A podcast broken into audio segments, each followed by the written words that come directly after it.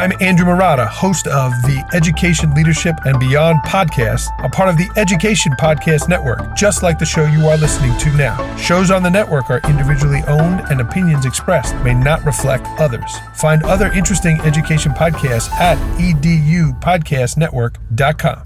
Hey, Teaching Learning Leading K 12 is partnering with the John Maxwell Company to bring interviews like episode 402 with Jason Stoughton and episode 403 with Jeff Henderson and also to make you aware of the awesome leadership event called Live to Lead coming October 8th, 2021 to Atlanta, Georgia. Go to L2LATL.com for more information, and when you go to check out, use the code K12, get a special discount. See you there. Hey, welcome back. Steve here, and today I'm talking with R. Blank, who's the CEO of Shield Your Body, whose mission is to make technology safer. Today we are learning about EMF radiation, potential dangers, and how to make using technology so much safer. Lots to learn today. Great information. And by the way, before you go, it would be so awesome if you went to my website, stephenmiletto.com slash reviews and left a review for my podcast. Can you do that? That would be so cool. Thanks so much. Enjoy the show. Hey, Steve here, and my podcast, Teaching, Learning, Leading K 12, is hosted on Podbean. If you use my affiliate link when you sign up for podcast hosting, you will get one month free. I've been on Podbean for the whole existence of my podcast since November of 2013. In that time frame, I've had nonstop service. I've had easy access to assistance when I needed help. I've been able to upload unlimited pictures and podcast episodes. The dashboard is easy to use. My Podbean community has grown tremendously. Looking at starting a podcast? Well, use my affiliate link to get one month free of hosting. Go to my website at stephenmiletto.com slash sponsors and click on the Podbean hosting link to see what plans are offered and choose the one that you like the best. You'll be glad you did. You know, I've had the good fortune to connect with several representatives from Kitcaster, a podcasting booking agency. They reached out to me on behalf of their clients who want to spread the word about their book, their story, their ideas, their businesses, and so much more. Kitcaster has been such a pleasure to work with, and I always enjoy working with their clients. Now, Kitcaster is an affiliate partner with Teaching Learning Leading K 12, which is really cool. And, and I got to ask you, have you been wanting to tell your story on podcasts? Podcasts are a great way to grow your personal and business brand. If you're an expert in your field, have a unique story to share, or an interesting point of view, it's time to explore the world of podcasting with Kitcaster. Go to kitcaster.com slash TLLK12 or go to my webpage at stephenmiletto.com slash sponsors, click on the Kitcaster logo, and apply for a special offer for just the friends of Teaching, Learning, Leading K-12.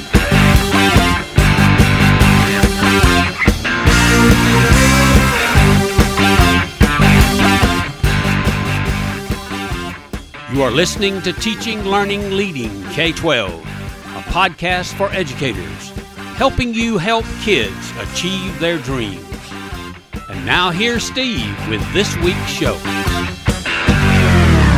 R. Blank is the CEO of Shield Your Body, whose mission is to make technology safer. With hundreds of thousands of customers in over 30 countries and having been interviewed on platforms ranging from ABC television to Electric Sense, R is an internationally followed expert on issues of EMF, health, and safety. He was inspired to create SYB when he co authored the best selling book Overpowered with his father, Dr. Martin Blank, one of the world's leading EMF scientists. He has degrees from Columbia University and UCLA. R, thanks for joining me today and say hi to everyone. Hi, everyone. Thank you so much, Dr. Steve. It's uh, it's real uh, pleasure to be here, and I really appreciate the opportunity to uh, to share this information with your audience. Well, I'm glad that you're here, and this is scary stuff, especially because we're, we're, I try not to make it scary, but yeah, it can be. I, I, I know that. Yeah, when people first learn about it, it, it can certainly be an intimidating topic, and you know because this stuff is everywhere. R, before we dive into the topic, let's talk about you. I read that you co-created the first video encoder for Flash sold to Google. Could you tell tell us what that is or was? Oh, sure. Yeah, I mean that feels like more than a lifetime ago, but yeah, yeah. So you know, flashback about um, about 20, 21 years, two decades. Um, the, I was I was a so out of college, I, I became a web developer, and um, at the time, uh, especially kids today just can't appreciate it. At the time, the web was very limited in terms of what you could do with it, and uh, web pages were ugly and boring, and there was no real way uh, to put video inside of a web page. Um, I don't know if you remember things like Real Player, yes. and you know, so it would launch in an external app. And um, so what we did, there was this technology called Flash, which at the time was uh, created by Macromedia, which later became part of Adobe. And um, Flash allowed all of these cool things to run inside of a browser. And you know, over time, it became known for animations and games, but it allowed for all sorts of experiences. And we figured, wouldn't it be cool if you could deliver video? inside of flash which means you could put it inside of a browser and so that's what we created was the first encoder so you could turn a video into a flash file and just play it inside of a browser and so that's that's what that was that's very cool because I, I remember that time frame very well, and uh, and you know that was a big deal when that happened. So that's yeah, neat. That, thank uh, you. Yeah. you made that happen. That's cool. So uh, that's uh, when I saw that I was like, oh, dude, I got to ask this question here. So um, that that just kind of propelled us a lot further along, and uh, I, I, love that. So good stuff. Um, thank you. So uh, let's shift into our topic. Uh, today, we're going to focus on making the use of technology safer. And in order to do that, we need to explain what EMF radiation is. Can you do that for us? Sure. Yeah. So EMF stands for electromagnetic field, sometimes also called electromagnetic radiation or EMR. And it's a form of energy that's created by, as the name suggests, electricity and magnetism. Now, there's a form of EMF that everyone knows and that's called visible light, like we get from the sun. The sun is a form of EMF. And with a few exceptions, it's really the only form of EMF that humanity and all life on Earth was exposed to for billions of years until about the year 1850, when Thomas Edison created the light bulb. And the light bulb then became a source of EMF. And then they created a power grid to power the light bulbs and those that became a source of EMF.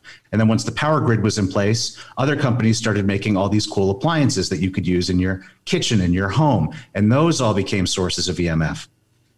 Then a little bit later, we have um, people discovering that you can actually send communications wirelessly and using EMF. And so we had the invention of radio, and then we had the invention of radar and the invention of television. And all of these wireless uh, communication technologies work by transmitting EMF, so emitting more EMF. So again, to just to contextualize for people, until about 160, 170 years ago, there was no human made EMF in our environment. And since then, we've been on this path of exponential growth in terms of the number of sources of this stuff in our environment. Now, I would also throw in here, not to complicate it, but there's some other forms of EMF that people might be aware of. And these have a lot of energy, more energy than visible light, than the sun. And these are things called like ultraviolet and X rays and gamma rays. And everyone has always known that this stuff is dangerous, even in really, really small doses. So that's why when you go to the dentist office and you have to get x rays done, they put a lead coat on you and the technician hoofs it out of the room because you need as little of this stuff as possible because it is just super dangerous, even in tiny, tiny doses. When you're talking about the forms of EMF with less energy than the sun, than visible light, uh, which is the kind that we're talking about here, the human made stuff, it was long thought this stuff was safe, that we could just blanket ourselves in this and it was fine. But a growing body of very high quality scientific research, now extending back decades, including work that, that my father did, shows that that assumption was incorrect. That exposure to this type of EMF uh, is harmful to humans and to all living things. Gotcha. That's uh, that's scary stuff. You know, you've yeah, just as a side note, um, I'm a former officer in the uh, Army uh, and spent most of my time in the National Guard and reserves and in communications, and so I sat in shelters with uh, with big antennas outside and uh, did microwave communications for a while, and then uh, multi-channel, and um, you know, surrounded by all this equipment that's just humming right along, and I can only imagine all the stuff it was creating. Um, but yeah. uh, interesting. The uh, you know, and, and in our world today, I mean, this stuff. Uh, when I was dealing with all that, it was super high tech, and you know, felt like you were in a James Bond movie or something like this. And you know, it's I'm now vintage.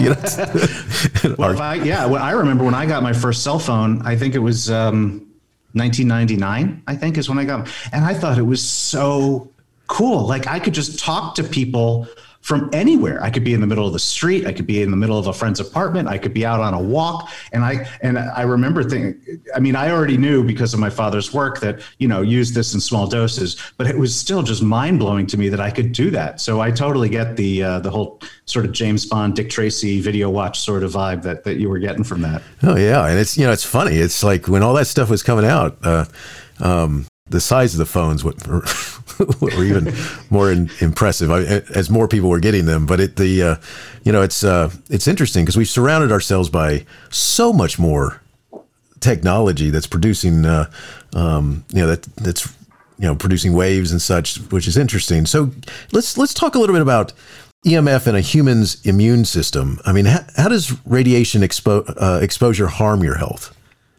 Sure. Well, so those are two related but different questions. So on the first on the question of the immune system, there's a, a fair amount of research into this. I can I can tell you about one.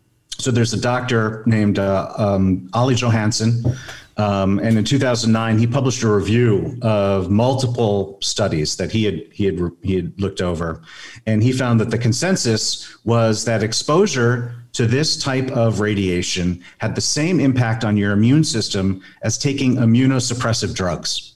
So, immunosuppressive drugs are the types of drugs that you need to take when you need your body to, uh, your body's immune system to be suppressed, to not work as well.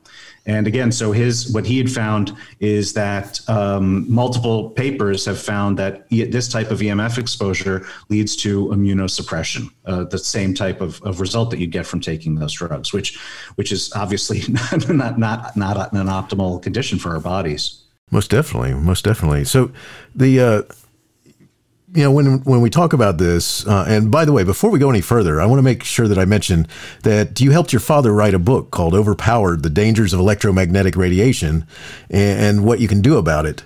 Um, can you talk a little bit about that book, what what it focuses on, but then also about the role that you played in um, in helping your father, and uh, just a little bit about uh, you know, was that kind of cool writing a book with your father? Yeah, sure. Well, yeah. To answer your last question first, it, it, it was um, a on you know on the personal level um, uh, because he he's uh, he passed away um, just about three years ago now. So and we wrote the book in 2012. So we got to spend we weren't face to face. We were living in different places at the time, but got to spend quite a lot of quality time together there towards the end of his life.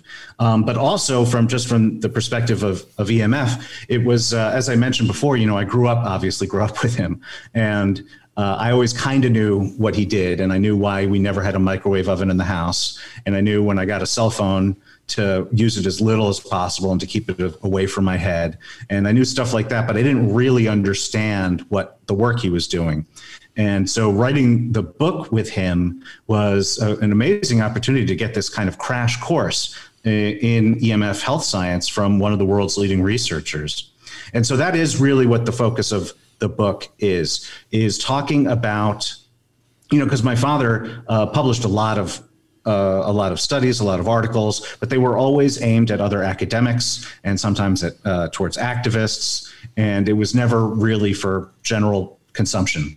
And so the purpose of the book was to communicate to as broad an audience as possible uh, what the science actually says about the health effects of exposure to EMF radiation, what our modern devices are is, uh, are doing to our health.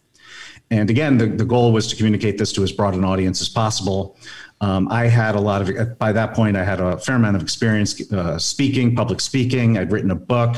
I was teaching um, uh, at, on the engineering faculty at University of Southern California. And so he asked me for help to try to make the book and the message as accessible as possible to people. And so the book goes into depth about what the science actually says. It, it, it, you know, everyone is worried about cancer.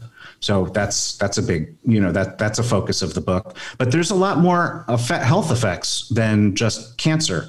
Um, what the science shows uh, is that exposure to EMF essentially impacts or can impact every biological system in our body. So it's not like it just causes cancer or just attacks the brain.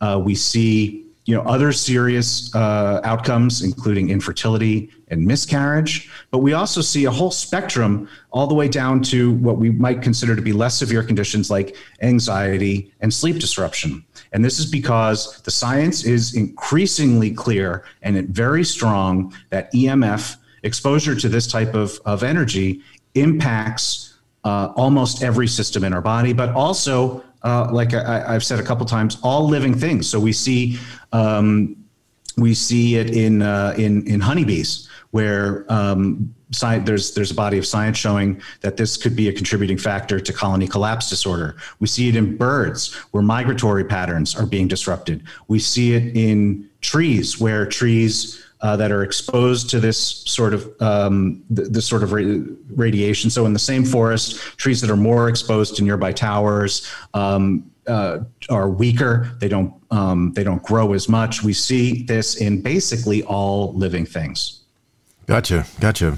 I appreciate that. That uh, you know, it's uh, just as a side note that that I personally think that would have been really cool if I'd uh, had a chance with my father to write some sort of book, and uh, um, and that's that's that's neat. So I, I, thank you for sharing the details about that, which I think is neat, as well as then the message of the book. And that's cool because you know one of the things that I thought was fascinating is that you were helping helping him make it that message, like you said, that uh, is easier to be understood by non-academics and uh, non-researchers. So yeah, thank you. And uh, yeah, uh, one other thing I should say about the book, it, it, it goes a lot into the science, um, obviously heavily into the science because he was a scientist, but there's also content that really explains how the science is being corrupted and challenged by big business.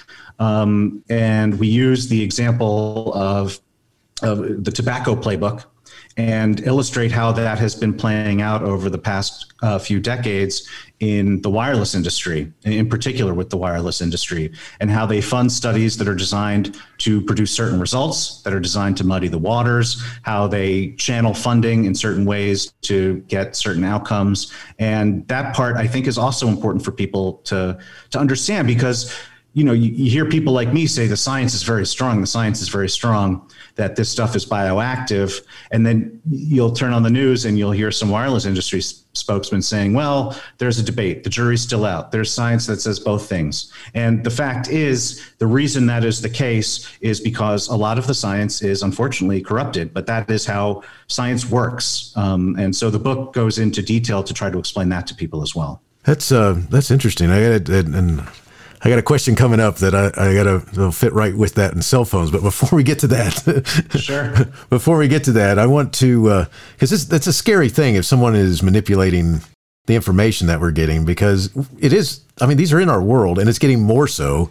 And you know, there's even there's there's so many people with you know we got a lot of people that. that uh, um, definitely grew up on science fiction, and so we got you know the cyborg world coming to us almost with the idea of attaching things to us. And uh, you know, even the there for a while when you had the, it, um, kind of like that bombardment of people having the little ear ear attachment that they were they wore around. It's a lot. That's pretty close to. Uh, you know, right there at your skull. I, yeah, well, and and these days we have uh, AirPods, so people are walking around with two of them in, you know, one in each ear, and it's not just business people anymore. It's it's increasingly everyone. And um, and I, I, assume we're going to talk a little bit more about this. This is even more concerning uh, for children uh, because children are more vulnerable to this to damage from these types of forces. Most definitely. And a matter of fact, that's my that's where I'm going next. I mean, it, you know, so technology is all around us and our children. Typically, adults and children have access to and use laptops, Chromebooks, tablets, phones, and so much more. And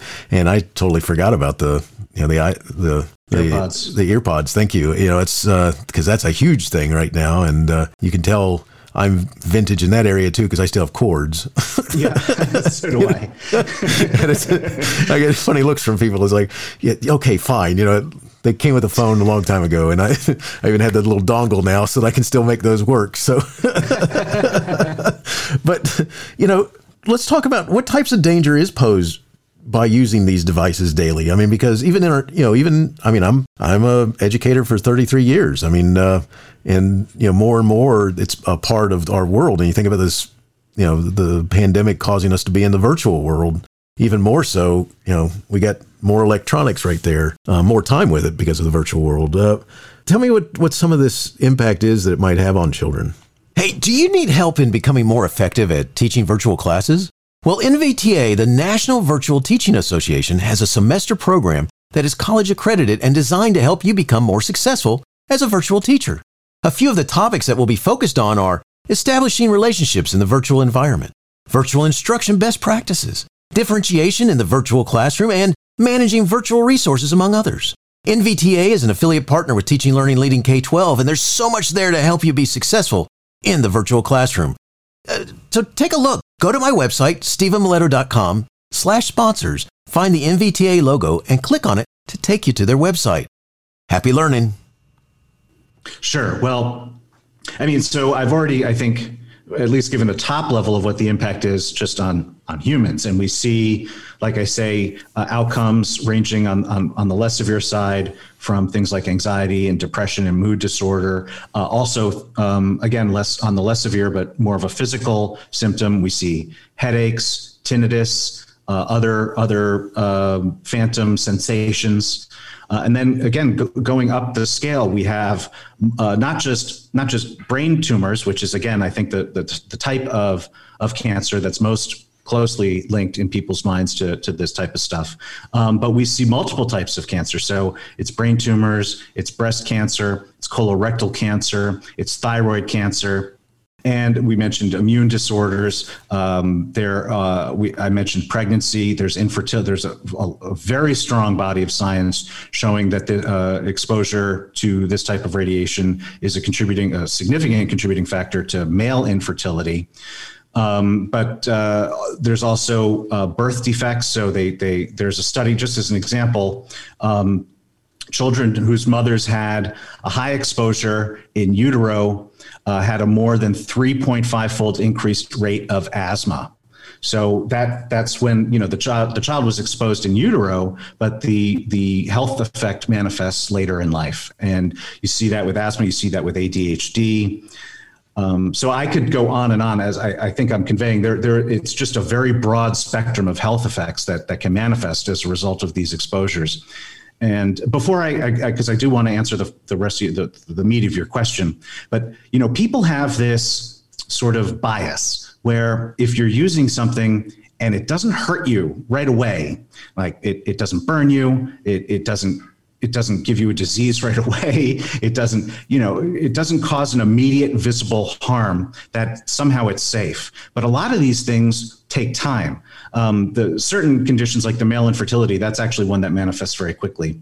Um, but other of these can take months or years, or in the case of tumors, decades to form. And so it's easier for people to be less concerned, to be less worried, to disassociate the result from the source, the cause. Now, when it comes to children, children have all of the same uh, health risks in terms of the, the, the, the, the diseases and negative health outcomes that can, can result. The, the issue with children is that they are far more vulnerable to damage from this exposure, just like children are far more vulnerable to damage from many different types of toxins. And there's a few reasons. I mean, children I'm sure you're, you're well aware of this uh, based on your experience. Um, children look like little humans, but they're actually different than, than adults. Right. and so their physiologies are different. They are growing at a much more rapid rate. So any damage that occurs to them, to their DNA or to any biological systems, it will spread in their bodies more rapidly because they are growing so much more. They are, uh, their, their brains are smaller right? So that means the same amount of radiation that might go uh, one inch into the skull hits much uh, a much greater percentage of the child's brain than it would an adult.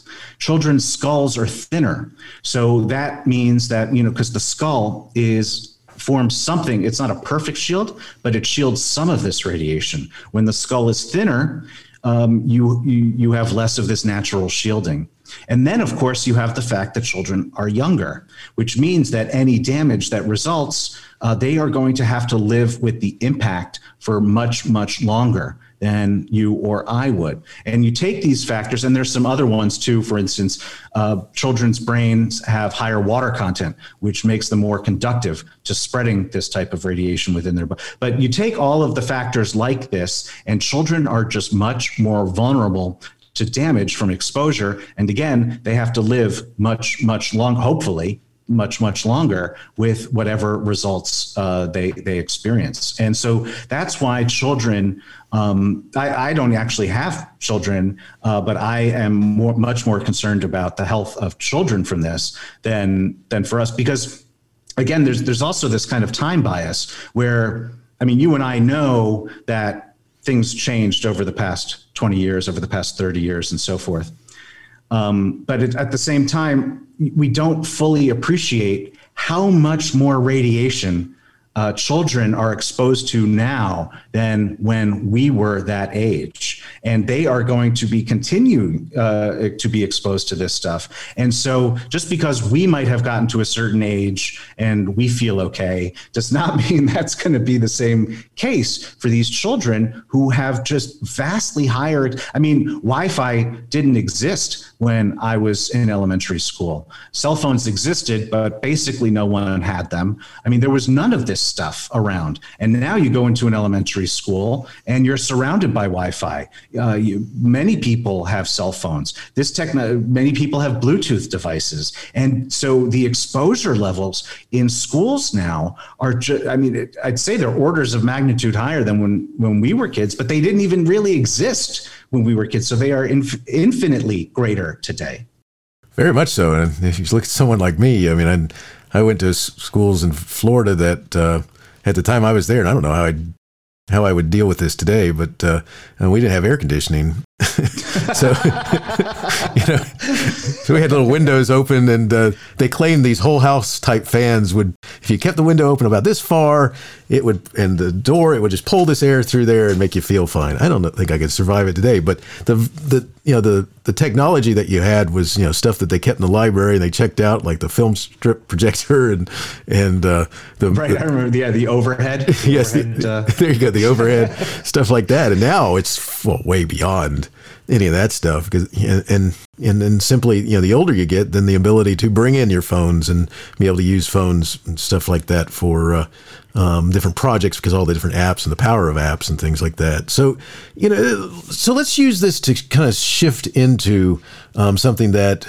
is there that can impact children as well but is you see it all over the place which is i'm talking about cell phone addiction and emf so let's shift to this. Um, the way people are addicted to their phones. I mean, how, how's that impacting impacting yeah, us? So this is um, this is a really serious issue. Um, in fact, uh, cell phone addiction is not. Um, well, let, let, me say so. There's this broad issue of tech addiction. Cell phone addiction is part of that.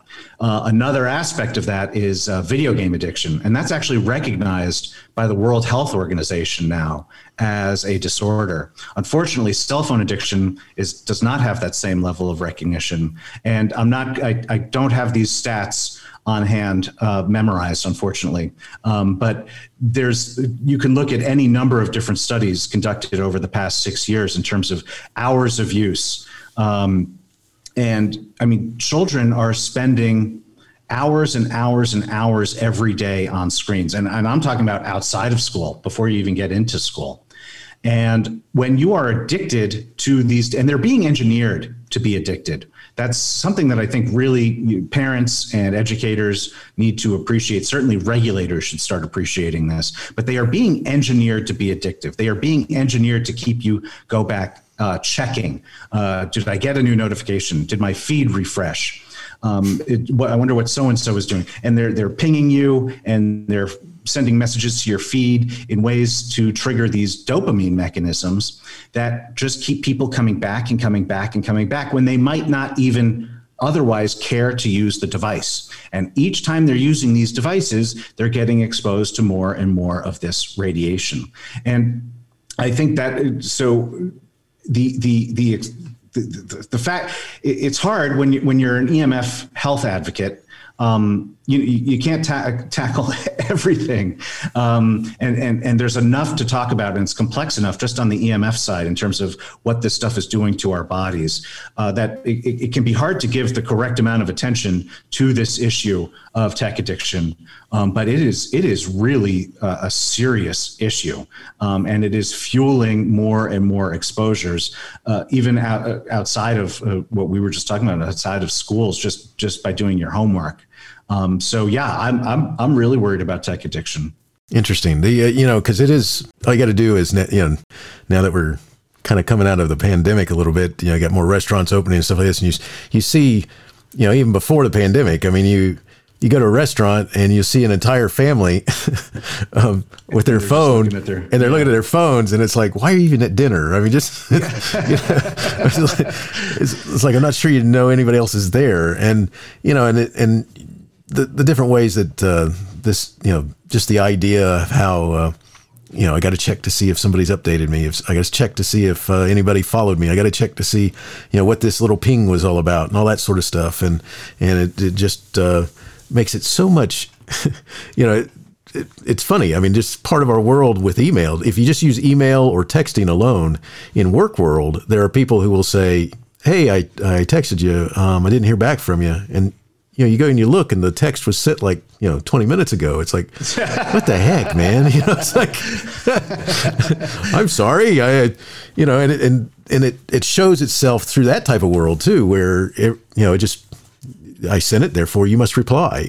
yeah, no, the expectations and demands are certainly have certainly shifted just based around people's usage of, of technology. And I mean, there, when, when when you're talking about something like cell phone addiction, um, you know, we're talking here about EMF health effects. So that's how I'm going to approach it. But what it does to just cognitive abilities overall and attention spans and the uh, the drains and pressures it puts on performance and uh, work performance and social integration. I mean, tech addiction has way more implications than just EMF exposure, and I, I think that's what you, you, you were really showing there. Uh, it's a great example, and it's a really serious issue.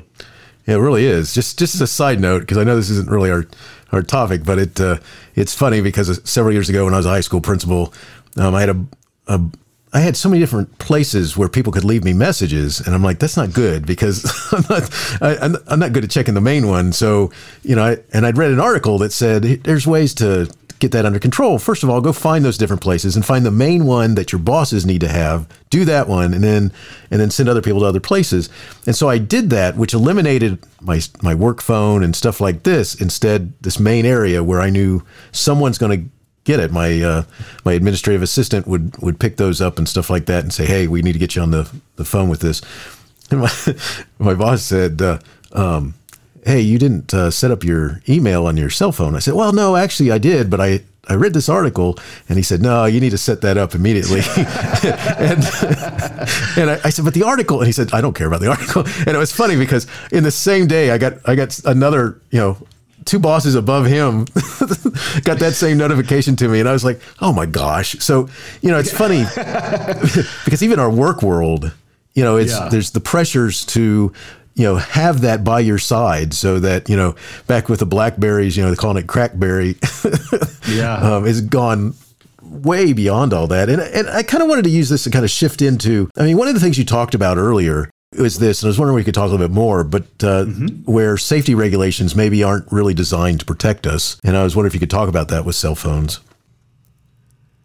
Boone Titanium Rings, found on the web at boonrings.com, is an affiliate partner of Teaching Learning Leading K 12. And I'm also a customer. I have this really cool ring that's ca- got these carved pistons and, and stars in it. I love it. They make rings of titanium that are carved, laser cut, and engraved, as well as they have inlays of many types of materials like meteorite, acrylic, wood, carbon fiber, and so many other types. They also have special collections that are incredible designs. One of the top sellers are the Gamer Rings, the Stealth Series, and the Black Zirconium. As a note, they also make earrings, pendants, cufflinks, and for you musicians, they make cool trumpet mouthpieces. Love it.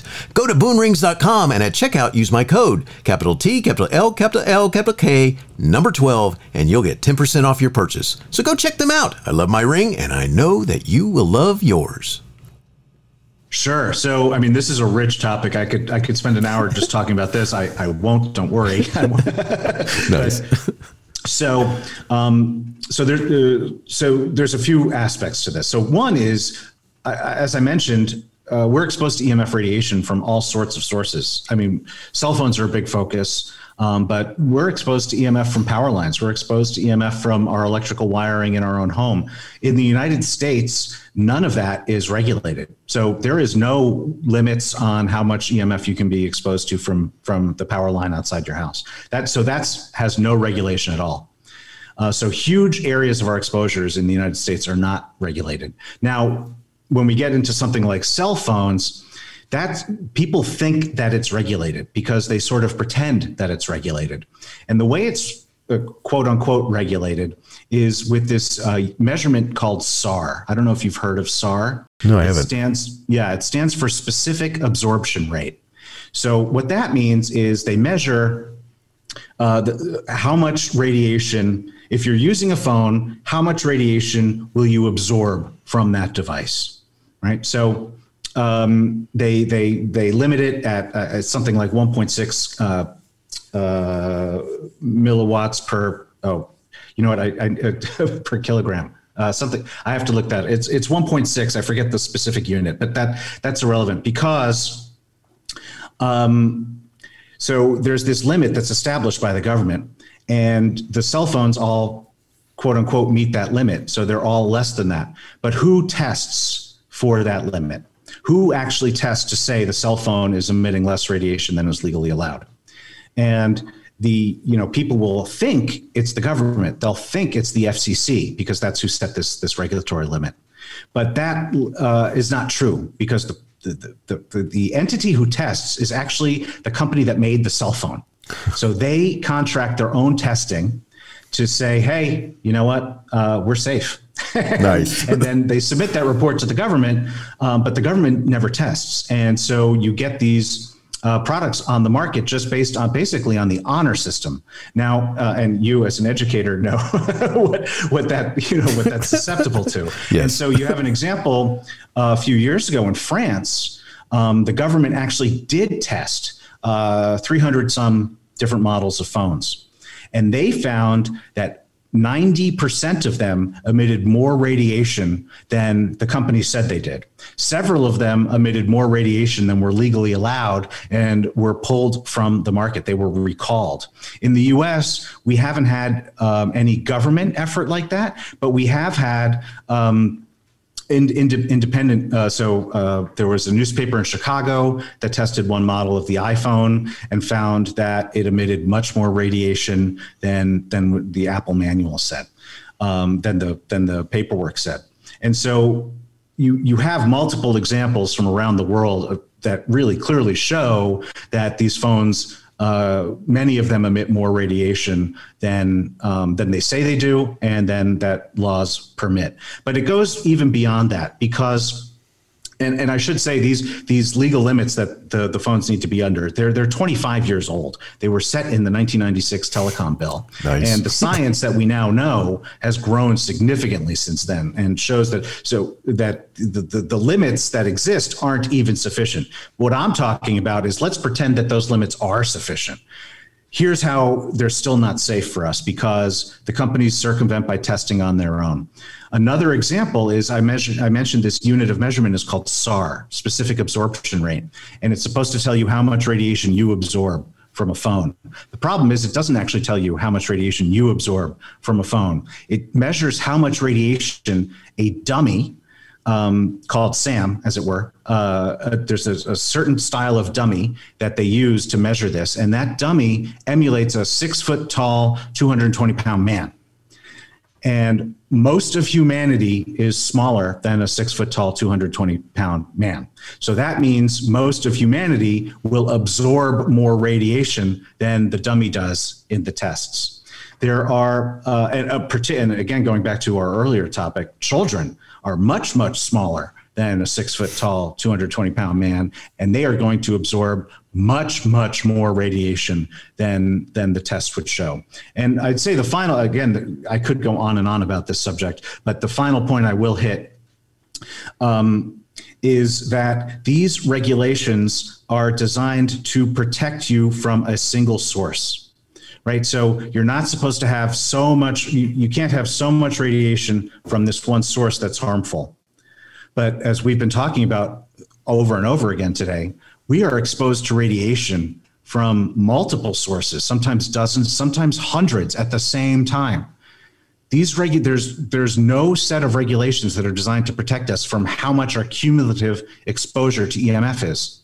And it's the cumulative exposure that really dictates our health risk because it's not just to, let me say this another way these regulations are written in such a way that talking on your phone for 15 seconds once has the same potential health risk as talking on your phone every day for three hours for 20 years. Wow. And we know that that's that, that, those are not equivalent scenarios. That your risk, your health risk, is going to be much much higher over that you know talking for multiple hours a day over decades rather than one 15 second call. But this goes back to to what I was talking about earlier in terms of the immediate results. You know, people the the if, if, if something isn't causing you immediate visible damage, they think it's safe. That's what these regulations are designed to protect. They're basically designed to protect you from getting burned by your phone. And that isn't enough to protect our health. That's that's uh, just so uh, important to know that because you know, first of all, just the the concept of you know my own world. I mean, yeah, what uh, you know, it didn't impact me right away, so therefore it's not uh, harmful. you know, you see that all the time, and uh, it's uh, you know, it's a that's a scary sort of world when you think about uh, the different places and and how much time you might spend in those uh, those worlds with that EMF being emitted around you. I mean, because I mean, I, I hate to say this because you know right now i mean i got i got headphones on i'm talking into a powered microphone i got all i got you know laptop in front of me i got powered studio monitors next to me. I mean it's like yeah i'm doing good. My lights you know i got a little bit. Yeah well you know I, I, I just want to emphasize and and maybe we'll get to this a little bit more as well but you know the, the we're going to be exposed to this stuff. You know it's not like because once you become aware that the science exists and what the science says, you, the tendency for a lot of people is to to get scared, to get worried, to get terrified, and that is not um, that's not what that's not what a, a, good reaction is because a you're not going to be making good decisions um, from that perspective, uh, but b you know we have to realize that we're going to be i mean unless you're going to be a hermit in the middle of the sahara desert you're going to have these exposures. Right. and you know so the, the goal of, of me sharing this knowledge is not to terrify people. And once people become aware their goal should not be like ah how do i get rid of this? The, the goal should be i am now aware of this and what can i do to reduce my exposures? Because reducing my exposures will reduce my health risks from from from from emf Awesome. So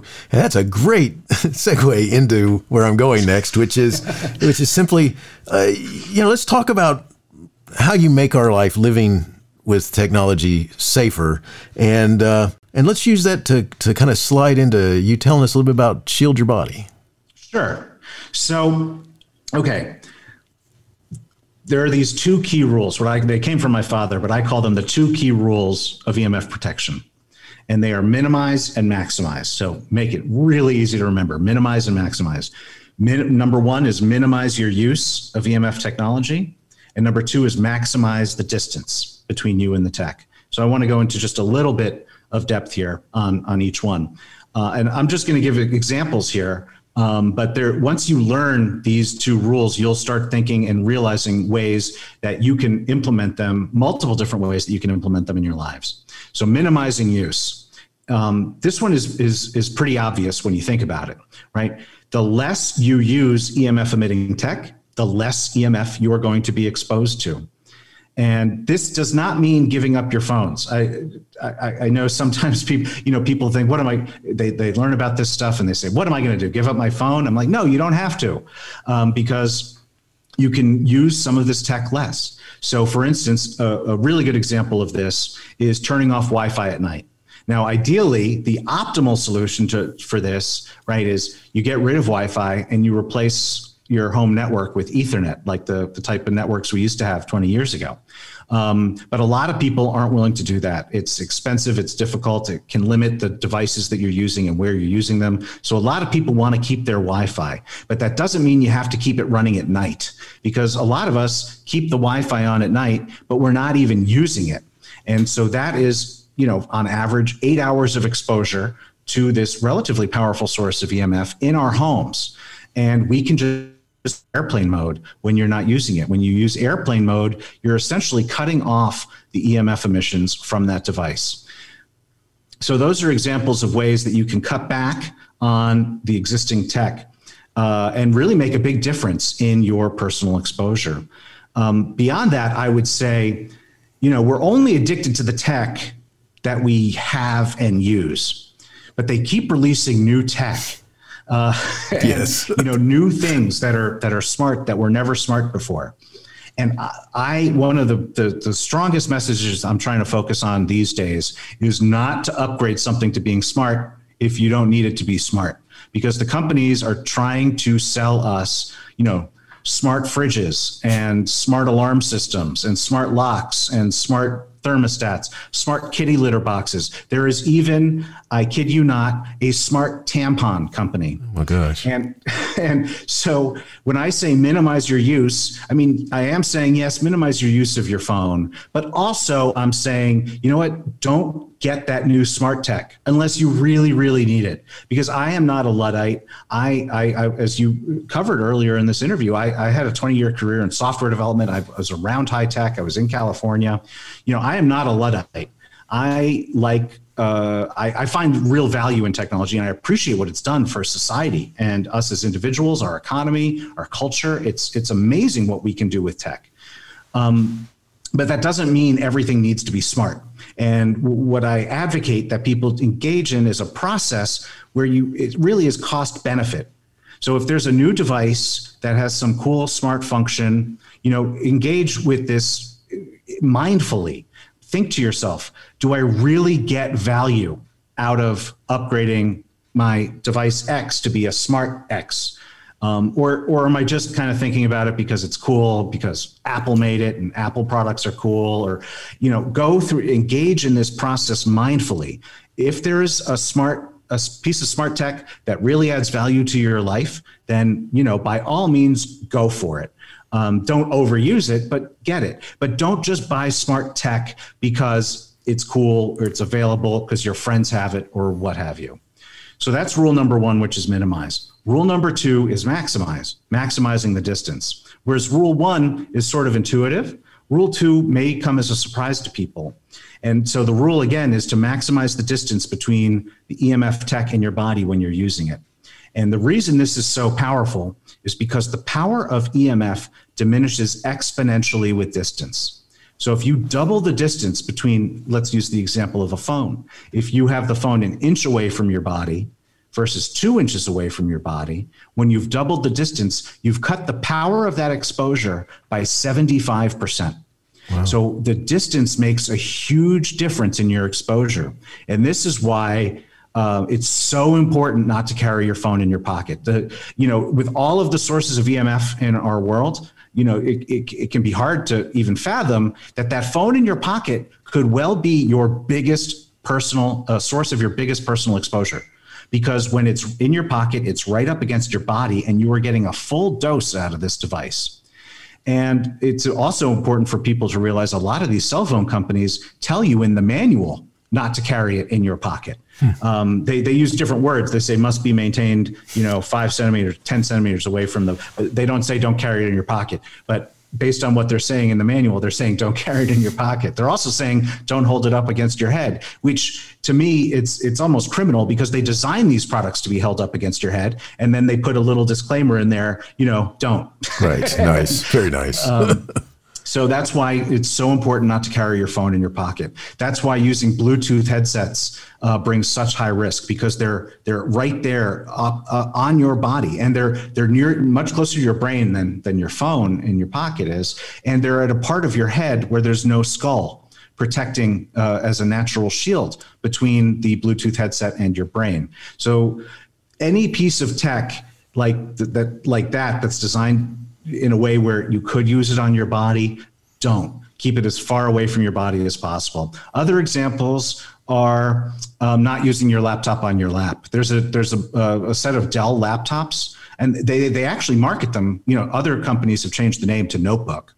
Dell still markets them as laptops, but if you read the manual, it tells you to keep it seven inches away from your lap. Wow. And, and uh, so, not using your laptop on your lap, keeping the Wi Fi router as far away in your house as possible from where you and your family spend your time.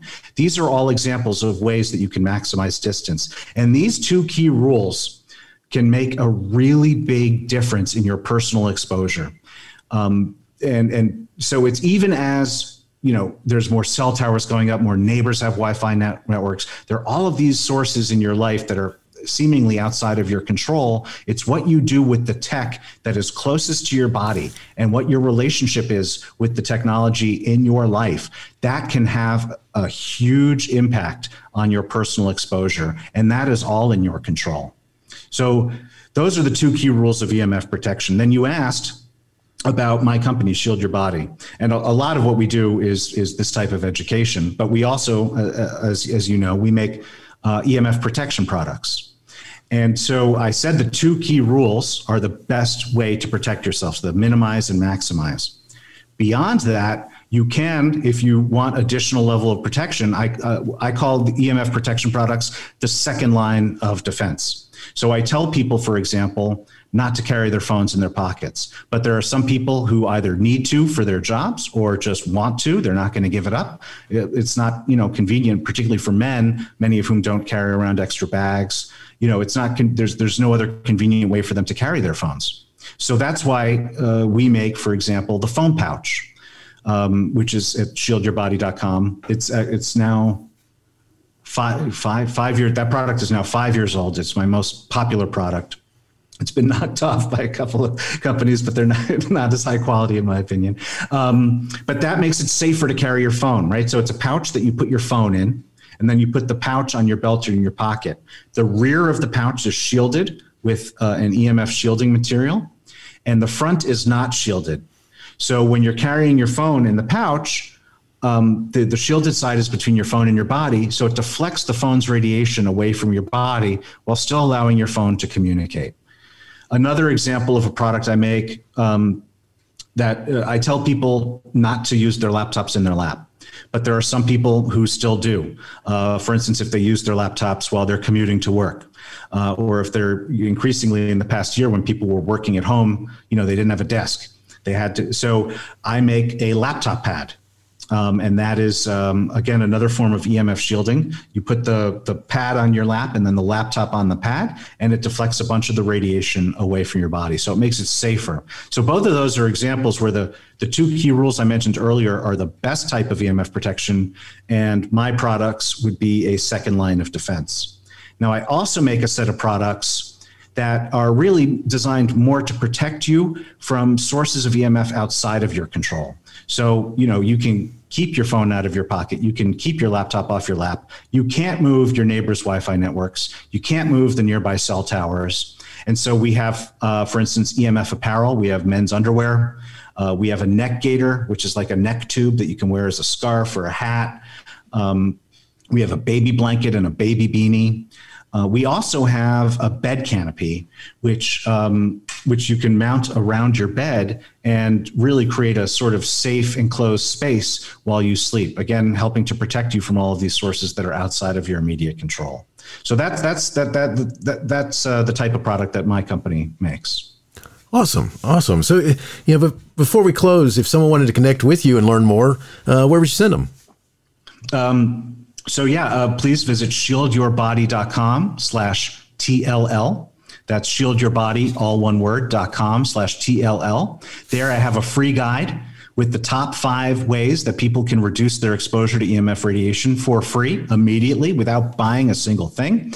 It explains those uh, five ways that people can do that, but also explains why those five ways are so important. Um, it's it's it's a it's a real guide. It's not just like a two page infographic. So again, that's shieldyourbody.com/tll, and you can also learn more about my products and, and get a coupon for your first purchase if you're interested. Very cool, very cool. So I'll remind everybody about that, and uh, and that information will appear in my show notes as well. So good stuff. Um, thanks, R. Uh, I got two last questions that I like to ask my guests, and uh, um, it, it uh, has nothing to do with our main topic, but it goes like this. So first, the first one, uh, R, is uh, how do you keep going when so much is going on that you may want to quit? So Um, yeah, the my my answer to this, I don't know if it's if you're going to enjoy it or not, but my answer to this is one foot in front of the other.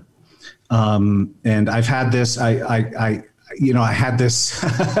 I um, I used to live. Um, I, I was developing raw remote raw property, and I you know I'm not a property developer. I'm not a builder. I'm not a constructor and it at times was overwhelming. And I mean, I had to, it got, it was really at the point I had to build my own water and I had no experience in this stuff, and it was super overwhelming. And I, at that point in my life, learned one foot in front of the other. Just focus on what's right in front of you, get it done, then worry about what's next, and don't think too far ahead if it's all going to be too overwhelming. So that's that's my answer to that one. I love that answer. Actually, that's awesome. That's uh, yeah, because that's uh, it's myself. I, I figure out that I've discovered that when I'm getting like that, I've got to sit back and I got to go all right, how can I minimize this down to just something, one little thing at a time? And and uh, so I, I really appreciate your your comment about one foot in front of the other. I love that. The uh, is the last question. Uh, do you have a teacher in your past who made a difference in your life? If so, who was it, and what would you say if given the chance to say thank you? So yeah, this is also a tough question for me because um, I had so many teachers that made a big difference in my life. Uh, both my parents are teachers, so I think that that kind of instilled a um, a real respect for for what teachers do. Um, but if I had to pick one, right, just right now off the top of my head, uh, I would say uh, Mrs. Steinfeld um, from fifth grade, who is who's unfortunately no longer with us. Um, and I'll tell you, I, I, don't talk about this much, but um, early in my uh, academic career, I was I was not a very good student. Um, uh, I like. I remember I used to tell people uh, I um, I flunked. I, I skipped kindergarten and I skipped junior year, but I flunked out of fourth grade. Nice. And so I, had, I had kind of a crazy uh, academic background when I was growing up. But yeah, no, I really did flunk out of fourth grade. And my parents switched me to a new school. And my teacher uh, in fifth grade, the first year at that new school, was Mrs. Steinfeld. And I don't actually, re- I mean, this is a long time ago for me now. I don't remember exactly what she did. I remember that she cared and that she saw potential in me and that um, I remember when I did well. Um, and I remember that year for me doing well was was a B. Um, but I remember when I did well, she was so happy for me, and uh, she just believed in me. And so, uh, I mean, it's not a complex message. I would just say thank you very much. That's cool. Very cool. Um, appreciate you sharing that. Uh, R, thanks so much for talking with me today. EMF radiation is a scary topic that you've done a great job of explaining and making people aware. Uh, you've also taken time to create resources that can help us all become more knowledgeable of potential dangers as well as protect us. So uh, I'm wishing you the best in all you do. Thank you so much, Dr. Steve. This was a really enjoyable interview. Um, by the way, I, I, know all your listeners already know this, but you just have the fantastic voice uh, for radio, and it was a real pleasure listening to it for an hour. Well, thank you so much. I appreciate that. Take care now. You too. Teaching Learning Leading K 12 is excited to be a member of Voice Ed Radio. Voice Ed Radio, your voice is right here. Teaching Learning Leading K 12 is a proud member of the Education Podcast Network. Podcasts for educators, podcasts by educators.